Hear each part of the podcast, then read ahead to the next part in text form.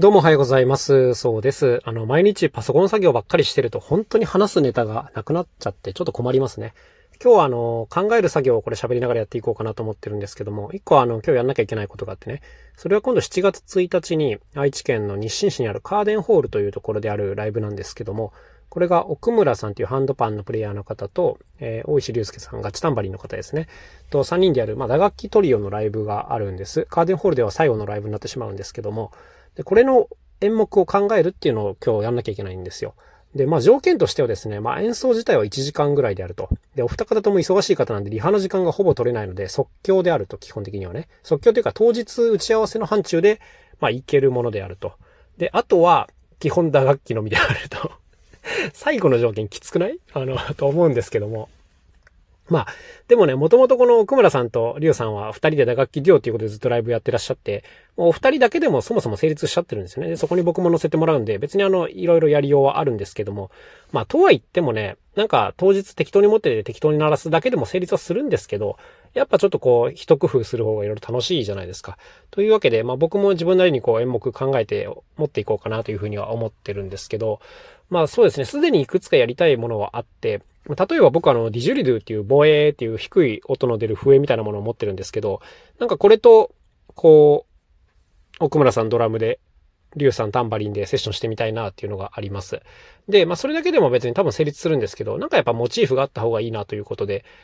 例えばね、あの、夜遊びのアイドルっていう曲がまあ超有名な曲が今ありますよね。で、まあ夜遊びを演奏してると思ってこの3人だけでやるとかね。あの、これぐらいのお題を出しとくと、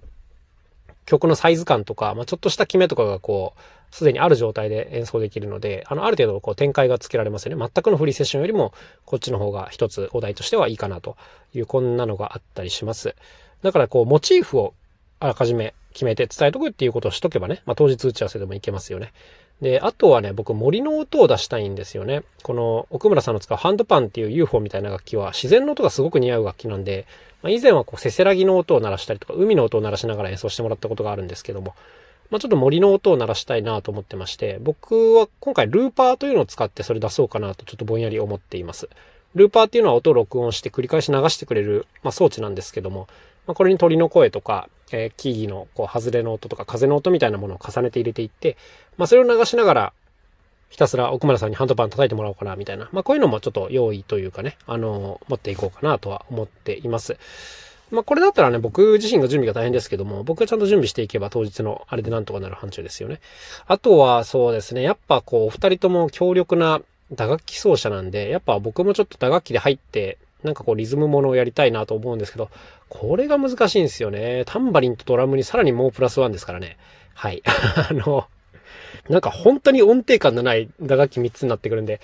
まあ、どうしようかなっていう感じですね。まあちょっとエアコークでも持ち出すかとは思っているんですけども、まあこれについてはまだちょっといいアイデアが出てこなくて、割とその場セッションになるのかな。別に全然嫌いじゃないんですけどね。はい。まあこれちょっと要検討だなというところ。あとは、えー、お水を使った楽器特集みたいなのどうかなと思っております。あの、以前、タンバリのリュウさんがね、あの、水筒の中に水を入れたものをこう傾けながら叩いてるっていうのを見たことがあって、傾けた時とピッチが変わるんですよね。そう。で、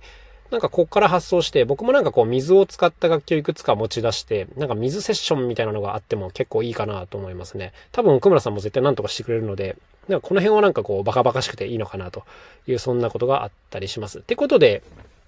なんかを考えるときってやっぱこう条件があると思うんですけども、僕の場合は結構条件が厳しい方が、あの、発想出やすいというかね、あの、自由度高すぎる条件よりも、こんなん本当に間出るみたいな、あの、縛りがきつい方が意外とあの自分は発想しやすいなっていうことに気がつきまして、まあなんかこういう、なんていうんですかね、何でもいいですよって言われるよりも、例えばね、場所がめっちゃ狭いとか、あの、時間を3分ですとか、あの、これぐらいきつい縛りの方がね、意外とあの、見えてくるものがあるよなというふうに思います。なんか、世の中いろんな発想法がありますけども、まあ、とにかくね、自分自身をガチガチに縛るっていうのは、結構いいルールなんじゃないかなと思います。まあ、とはいえ、あの、お二人ともね、絶対あの、こう、いい、いい感じにやってくれる、もう絶大な信頼があるので、まあ、この日はもう楽しみでしかないなという感じでございますね。もし愛知県の近くにお住まいの方はですね、7月1日ぜひ遊びに来てください。基本的にもうチャージとかなくて、投げ先生という風になってるので気楽に見れるかなと思います。まあ、詳しくはまた SNS 等で告知出してきますのでチェックしてください。というわけで今日も一日頑張っていきましょう。また明日お会いしましょう。さようならそうでした。